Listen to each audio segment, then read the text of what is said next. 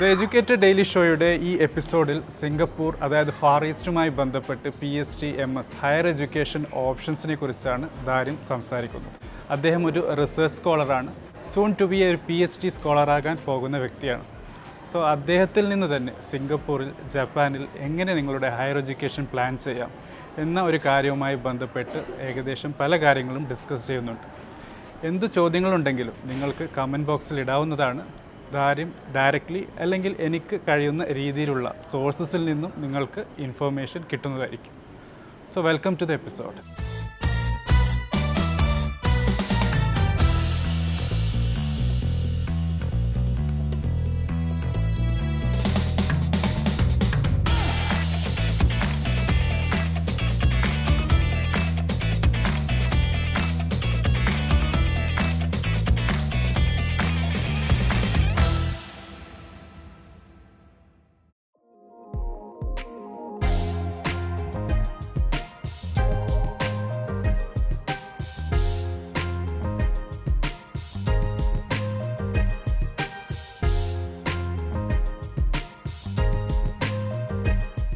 എന്റെ പേര് ദാരിം.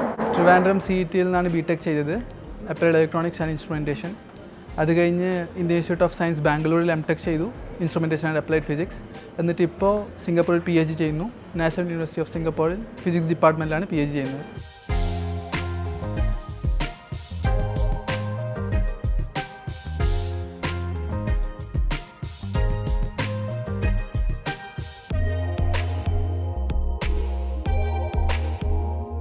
പലരും കാണുന്ന ഒരു തെറ്റിദ്ധാരണയാണ് യു എസ് അല്ലെങ്കിൽ യൂറോപ്പിൽ മാത്രമേ നല്ല യൂണിവേഴ്സിറ്റി ഉള്ളൂ എന്നുള്ളത്. പക്ഷെ അങ്ങനെയല്ല.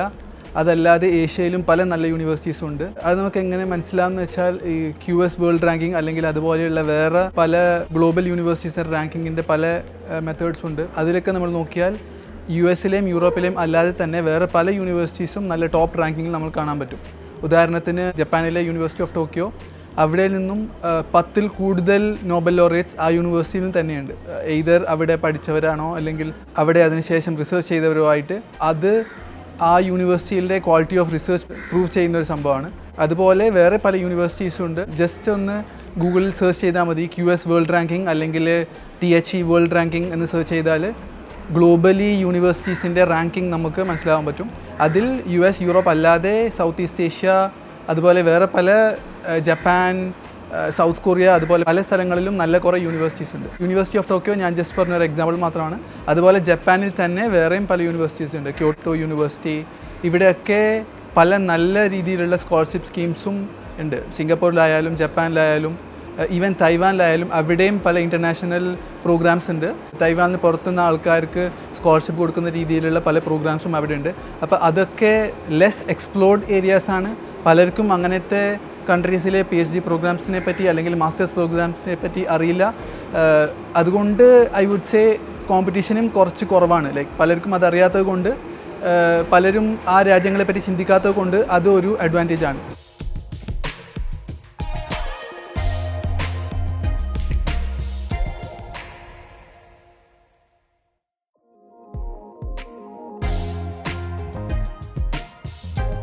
സ്കോളർഷിപ്സിനെ പറ്റി പറയുകയാണെങ്കിൽ സിംഗപ്പൂരിലൊക്കെ അഡ്മിഷൻ കിട്ടുന്ന ആൾക്കാർക്ക് ബൈ ഡിഫോൾട്ട് സ്കോളർഷിപ്പ് കിട്ടും. അതെങ്ങനെയാണെന്ന് വെച്ചാൽ അഡ്മിഷന് വേണ്ടി അപ്ലൈ ചെയ്യുന്ന സമയത്ത് തന്നെ ആ പോർട്ടലിൽ ഓൺലൈൻ പോയി അപ്ലൈ ചെയ്യുമ്പോൾ സ്കോളർഷിപ്പ് ചൂസ് ചെയ്യാനുള്ള ഓപ്ഷനും കൂടി ഉണ്ടാവും. അപ്പം അഡ്മിഷൻ കിട്ടുന്ന ഓൾമോസ്റ്റ് എല്ലാവർക്കും സ്കോളർഷിപ്പും കിട്ടുന്ന കാര്യം ഷുവറാണ് പക്ഷേ അഡ്മിഷൻ കുറച്ച് കോമ്പറ്റീറ്റീവ് ആണെന്നേ ഉള്ളൂ. അതുകൊണ്ട് അഡ്മിഷന് വേണ്ടി അപ്ലൈ ചെയ്യുന്ന സമയത്ത് തന്നെ പരമാവധി എന്തൊക്കെയാണ് അഡ്മിഷൻ ആവശ്യമുള്ളത് ആ രീതിയിലുള്ള എക്സാംസ് ഒക്കെ ചെയ്യുക എന്നുള്ളതാണ് അതിൽ നോട്ട് ചെയ്യേണ്ട ഒരു കാര്യം സിംഗപ്പൂരിൽ എസ്പെഷ്യലി ഇന്ത്യൻ സ്റ്റുഡൻസിനെ സംബന്ധിച്ചിടത്തോളം I L T S exam എഴുതേണ്ട ആവശ്യമില്ല. അതുപോലെ തന്നെ ജി ആർ ഇ എഴുതേണ്ട ആവശ്യമില്ല. ഇൻസ്റ്റെഡ് ഇന്ത്യയിൽ നിന്നും വാലിഡായ ഒരു ഗേറ്റ് സ്കോർ ഉണ്ടെങ്കിൽ അത് തന്നെ മതി സിംഗപ്പൂരിലെ യൂണിവേഴ്സിറ്റീസിലേക്ക് പി എച്ച് ഡിക്ക് അപ്ലൈ ചെയ്യാനായി. അതുപോലെ തന്നെ I L T S exam എഴുതേണ്ട ആവശ്യമില്ല. കാരണം നമ്മുടെ മീഡിയം ഓഫ് ഇൻസ്ട്രക്ഷൻ ഇംഗ്ലീഷാണ് അപ്പോൾ അത് മീഡിയം ഓഫ് ഇൻസ്ട്രക്ഷൻ ഇംഗ്ലീഷ് ആണെന്ന് കാണിക്കുന്ന ഒരു സർട്ടിഫിക്കറ്റ് യൂണിവേഴ്സിറ്റിയിൽ നിന്ന് വാങ്ങിയാൽ ഈ രണ്ട് ഡോക്യുമെന്റ്സ് മതി. സെപ്പറേറ്റ് എക്സാംസ് എഴുതേണ്ട ഒരു കാര്യമില്ല. അതാണ് ഒരു ബെനിഫിറ്റ് പിന്നെ അതുപോലെ തന്നെ ഞാൻ പറഞ്ഞു സ്കോളർഷിപ്പിന് സെപ്പറേറ്റ് അപ്ലൈ ചെയ്യേണ്ട ആവശ്യമില്ല. സിംഗപ്പൂരിൽ പി എച്ച് ഡി അഡ്മിഷന് വേണ്ടി അപ്ലൈ ചെയ്യുന്ന സമയത്ത് തന്നെ സ്കോളർഷിപ്പ് നിങ്ങൾക്ക് ചൂസ് ചെയ്യാവുന്നതാണ്. അതിൽ പല സ്കോളർഷിപ്സ് ഉണ്ട്. അതിൽ എലിജിബിലിറ്റി ക്രൈറ്റീരിയ ഡെഫിനറ്റ്ലി ചെക്ക് ചെയ്യേണ്ടതാണ്.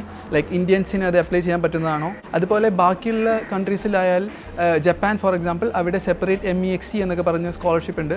പിന്നെ പലരും ചെക്ക് ചെയ്യാത്തൊരു കാര്യം പല യൂണിവേഴ്സിറ്റീസിലും അവർക്ക് ജോയിന്റ് പ്രോഗ്രാം ഉണ്ട് എന്നുള്ളത്. Like for example N U S അല്ലെങ്കിൽ എൻ ടി യു നോക്കുവാണെങ്കിൽ അവർക്ക് പല ഐ ഐ ടി എസുമായി കമ്പൈൻഡ് പ്രോഗ്രാം ഉണ്ട്. അതായത് I I T N U S combined പ്രോഗ്രാമിലൂടെയും നിങ്ങൾക്ക് അഡ്മിഷൻ കിട്ടാവുന്നതാണ്. ഇത്രയാണ് സ്കോളർഷിപ്പ് പിന്നെ അതുപോലെ ബാക്കിയുള്ള കൺട്രീസിലായാലും സ്പെസിഫിക് സ്കോളർഷിപ്സ് ഉണ്ടാവാറുണ്ട്. ലൈക്ക് വിമനായി സ്പെസിഫിക് സ്കോളർഷിപ്പ് അതുപോലെ ഇന്ത്യൻസിനായി സ്പെസിഫിക് സ്കോളർഷിപ്പ് അങ്ങനെ ഉണ്ടാവാറുണ്ട്. അപ്പോൾ അത് യൂണിവേഴ്സിറ്റിന്റെ വെബ്സൈറ്റിൽ പോയി കഴിഞ്ഞാൽ നമ്മൾക്ക് അപ്ലൈ ചെയ്യുന്ന സമയത്ത് കാണാവുന്നതാണ് എന്തൊക്കെയാണ് അവർ പ്രൊവൈഡ് ചെയ്യുന്ന ഫണ്ടിങ് എന്നുള്ളത്. അപ്പോൾ ഇതുപോലെയാണ് സിംഗപ്പൂരിലും ജപ്പാനിലും ഒക്കെ സ്കോളർഷിപ്പ് സ്കീംസ് ഉള്ളത്. അതിന്റെ ഡീറ്റെയിൽ ലിങ്ക് വേണമെങ്കിൽ ലേറ്റർ പ്രൊവൈഡ് ചെയ്യാം. ഏതൊക്കെ സ്കോളർഷിപ്പ് സ്കീംസ് ആണ്.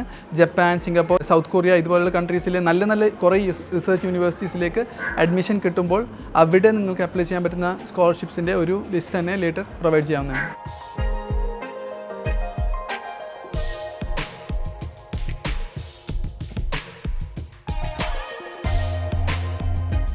അഡ്വൈസ് എന്ന് ചോദിച്ചാൽ ഞാൻ പറയും ലൈക്ക് നേരത്തെ ഞാൻ പറഞ്ഞ കാര്യങ്ങൾ ഇമ്പോർട്ടന്റ് ആണ്. ലൈക്ക് ഗേറ്റ് എക്സാം മതി G R E I L T S വേണ്ട. അതൊക്കെയാണ് നമ്മൾ അപ്ലൈ ചെയ്യുമ്പോൾ ശ്രദ്ധിക്കേണ്ട കാര്യങ്ങൾ. പിന്നെ അതല്ലാതെ വേറെ ചെയ്യാവുന്ന ചില കാര്യങ്ങൾ എന്ന് പറഞ്ഞാൽ നിങ്ങളിപ്പോൾ പി എച്ച് ഡി അല്ലെങ്കിൽ മാസ്റ്റേഴ്സിന് അപ്ലൈ ചെയ്യുകയാണെങ്കിൽ ഏത് റിസർച്ച് ഗ്രൂപ്പിലാണ് നിങ്ങൾ അപ്ലൈ ചെയ്യുന്നത്? ആ ഗ്രൂപ്പിലത്തെ ഫണ്ടിങ്ങിനെ പറ്റി നിങ്ങൾക്ക് ജസ്റ്റ് ഒന്ന് സെർച്ച് ചെയ്യാവുന്നതാണ്. For example National Research Foundation എന്നൊക്കെ പറഞ്ഞ് അവിടെ ബോഡീസ് ഉണ്ട് സിംഗപ്പൂരിൽ. അവരാണ് റിസർച്ചിന് ഫണ്ടിങ് പ്രൊവൈഡ് ചെയ്യുന്നത്.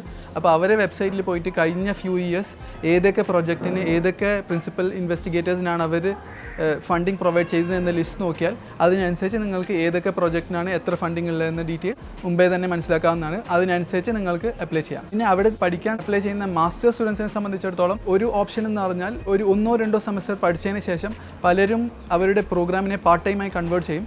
എന്നിട്ട് അവിടെ വല്ല ജോലിയും കണ്ടുപിടിച്ച് അവർ ജോലിയിൽ ജോയിൻ ചെയ്യും. അപ്പോൾ അവിടുത്തെ കോഴ്സസ് എന്ന് പറഞ്ഞാൽ ഫുൾ ടൈം വർക്ക് ചെയ്യുന്ന ആൾക്കാർക്ക് ഫേവറബിൾ ആയ രീതിയിലുള്ള കോഴ്സസ് ആണ് അവിടെ ഉള്ളത്. അപ്പം നിങ്ങൾക്ക് ഫുൾ ടൈം ഏൺ ചെയ്യാം ഒരു ജോലിയിൽ വർക്ക് ചെയ്തുകൊണ്ട് തന്നെ.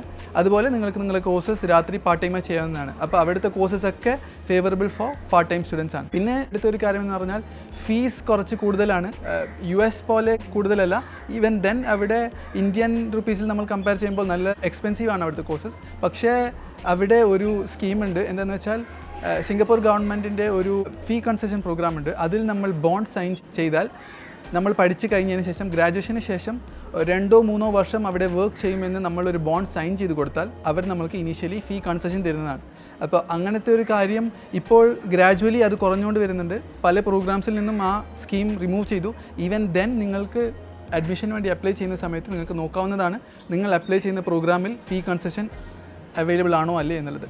പിന്നെ സിംഗപ്പൂരിൽ കുറച്ച് അഡ്വാന്റേജസ് ഉണ്ട്. ഐ വുഡ് സേ ലൈക്ക് അവിടത്തേക്കുള്ള ഫ്ലൈറ്റ് ഫെയർ അത്ര എക്സ്പെൻസീവ് അല്ല. അവിടുത്തെ വെതർ എക്സ്ട്രീം അല്ല. ഇവിടെ ഇന്ത്യൻ ഫുഡ് ഈസിലി അവൈലബിൾ ആണ്. അപ്പോൾ അങ്ങനത്തെ ചെറിയ മൈനർ ഫാക്ടേഴ്സ് കുറേ നല്ല കാര്യങ്ങൾ അവരുണ്ട് അതല്ലാതെ ലൈക്ക് ഐ സൈഡ് നേരത്തെ ഞാൻ പറഞ്ഞ പോലെ യൂണിവേഴ്സിറ്റീസിനെ സംബന്ധിച്ചിടത്തോളം നിങ്ങൾ ജസ്റ്റ് സെർച്ച് ചെയ്യുകയാണെങ്കിൽ ക്യു എസ് വേൾഡ് റാങ്കിങ് അല്ലെങ്കിൽ നേരത്തെ ഞാൻ പറഞ്ഞു T H E world ranking ഇതിലൊക്കെ സെർച്ച് ചെയ്താൽ നിങ്ങൾക്ക് അവിടുത്തെ ഒന്ന് രണ്ട് യൂണിവേഴ്സിറ്റീസ് ടോപ്പ് ലിസ്റ്റിൽ തന്നെ കാണാവുന്നതാണ്.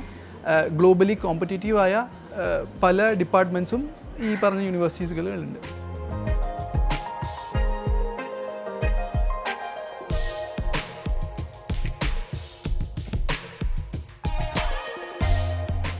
സക്സസ് മന്ത്രയെ പറ്റി എനിക്ക് പറയാൻ പറ്റുമോ എന്നറിയില്ല ബട്ട് എനിക്ക് പറയാൻ പറ്റുന്ന ഒരു കാര്യം what we can try is നമുക്ക് ചെയ്യാൻ പറ്റുന്ന ഒരു കാര്യം എന്താണെന്ന് വെച്ചാൽ ഹാർഡ് വർക്ക് ഡെഫിനറ്റ്ലി ഒരു ഇമ്പോർട്ടന്റ് ആസ്പെക്റ്റ് ആണ് സക്സസ്സിൽ അതിൽ നമുക്ക് ചെയ്യാൻ പറ്റുന്ന ഒരു കാര്യം കൺസിസ്റ്റന്റായി ഹാർഡ് വർക്ക് നമ്മൾ ചെയ്യണം.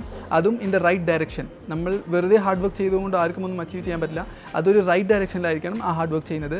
പ്ലസ് ഈ ഒരു ഹാർഡ് വർക്ക് നമ്മൾ ചെയ്യുമ്പോൾ നമ്മൾക്കൊരു റൈറ്റ് ഗൈഡൻസും കൂടി വേണം. ഇപ്പോൾ നമ്മൾ ചെയ്യുന്നതും അതിനൊരു എക്സാമ്പിളാണ് ലൈക്ക് നിങ്ങൾക്ക് എല്ലാവർക്കും ഏത് യൂണിവേഴ്സിറ്റിയിലേക്കാണ് എങ്ങനെയാണ് അപ്ലൈ ചെയ്യേണ്ടത് എന്ന് നിങ്ങൾക്ക് ഇൻഫർമേഷൻ കിട്ടുന്ന ഒരു റൈറ്റ് ഗൈഡൻസിനുള്ള സോഴ്സ് നിങ്ങൾ കണ്ടുപിടിക്കണം. എന്നിട്ട് നിങ്ങൾ മനസ്സിലാക്കണം എന്തൊക്കെയാണ് അതിന് ആവശ്യമുള്ളത് എന്ന്. ആ ഒരു ഇൻഫർമേഷൻ കിട്ടിയതിന് ശേഷം നിങ്ങൾ break that down into steps എന്തൊക്കെയാണ് അതിൽ അച്ചീവ് ചെയ്യേണ്ട സ്റ്റെപ്സ് എന്ന് മനസ്സിലാക്കിയതിന് ശേഷം ഓരോന്നും അച്ചീവ് ചെയ്യാൻ നിങ്ങൾ ഹാർഡ് വർക്ക് ചെയ്യുക തന്നെ വേണം. പ്ലസ് ഹാർഡ് വർക്ക് ഒരിക്കൽ ചെയ്തതുകൊണ്ട് ഒരിക്കലും നമുക്ക് സക്സസ് അച്ചീവ് ചെയ്യാൻ പറ്റില്ല. ഇറ്റ്സ് എ കൺസിസ്റ്റന്റായി ചെയ്യേണ്ട ഒരു കാര്യമാണ്. ഇറ്റ്സ് എ കണ്ടിന്യൂസ് പ്രോസസ്സ് ഓരോ സ്റ്റെപ്പിലും നിങ്ങൾക്ക് ഡെഫിനറ്റ്ലി ഓബ്സ്റ്റക്കിൾസ് വരും. ചെറുതായിരിക്കാം വലുതായിരിക്കാം. പക്ഷേ അത് നിങ്ങൾ ഓവർകം ചെയ്ത് നിങ്ങളെപ്പോഴും ഓർക്കേണ്ട ഒരു കാര്യം നിങ്ങളിത് എന്തിനാണ് ചെയ്യുന്നത് like when you say success അതിന് നിങ്ങൾക്കൊരു ഡെഫിനേഷൻ ഉണ്ടാവും. എന്താണ് നിങ്ങൾ സക്സസ് കൊണ്ട് ഉദ്ദേശിക്കുന്നത് എന്നുള്ളൊരു ഡെഫിനേഷൻ ഉണ്ടാവും. അതിനു വേണ്ടി എന്തിനാണ് നിങ്ങളത് ചെയ്യുന്നതെന്ന് മനസ്സിലാക്കി കഴിഞ്ഞാൽ അതായിരിക്കണം നിങ്ങളുടെ മോട്ടിവേഷൻ ഫോഴ്സ് നിങ്ങളുടെ ഡ്രൈവിംഗ് ഫോഴ്സ് അതായിരിക്കണം. അപ്പോൾ ആസ് ലോങ് ആസ് നിങ്ങൾക്കത് ക്ലിയർ ആണ് നിങ്ങൾ വീട്ടുകാർക്ക് വേണ്ടി ചെയ്യുന്നതാണോ വേറെ ആരെങ്കിലും കാണിക്കാൻ വേണ്ടി ചെയ്യുന്നതാണോ അതോ നിങ്ങൾക്ക് ഈ ഒരു ഫീൽഡിൽ ഭയങ്കര ഇൻട്രസ്റ്റ് ഉള്ളത് കൊണ്ടാണോ അതോ നിങ്ങളുടെ എയിം മണിയാണോ ഫെയിം ആണോ ഡിപ്പെൻഡിങ് ഓൺ യുവർ ഗോൾ നിങ്ങൾ അതായിരിക്കും സക്സസ് ആയി ഡിഫൈൻ ചെയ്യുക. അതിനുവേണ്ടി നിങ്ങൾ ആ ഒരു റീസൺ നിങ്ങൾക്ക് മനസ്സിലായി കഴിഞ്ഞാൽ ആ ഒരു reason you must always remember ആ ഒരു ഓർമ്മയുണ്ടെങ്കിൽ I would say consistent hard work in the right direction with the right guidance that's how I would define success masters അല്ലെങ്കിൽ P H D admission related എന്തെങ്കിലും query ഉണ്ടെങ്കിൽ നിങ്ങൾക്ക് email ചെയ്യാവുന്നതാണ്. Email I D നിങ്ങൾക്ക് ഡിസ്ക്രിപ്ഷനിൽ add ചെയ്തിട്ടുണ്ട്.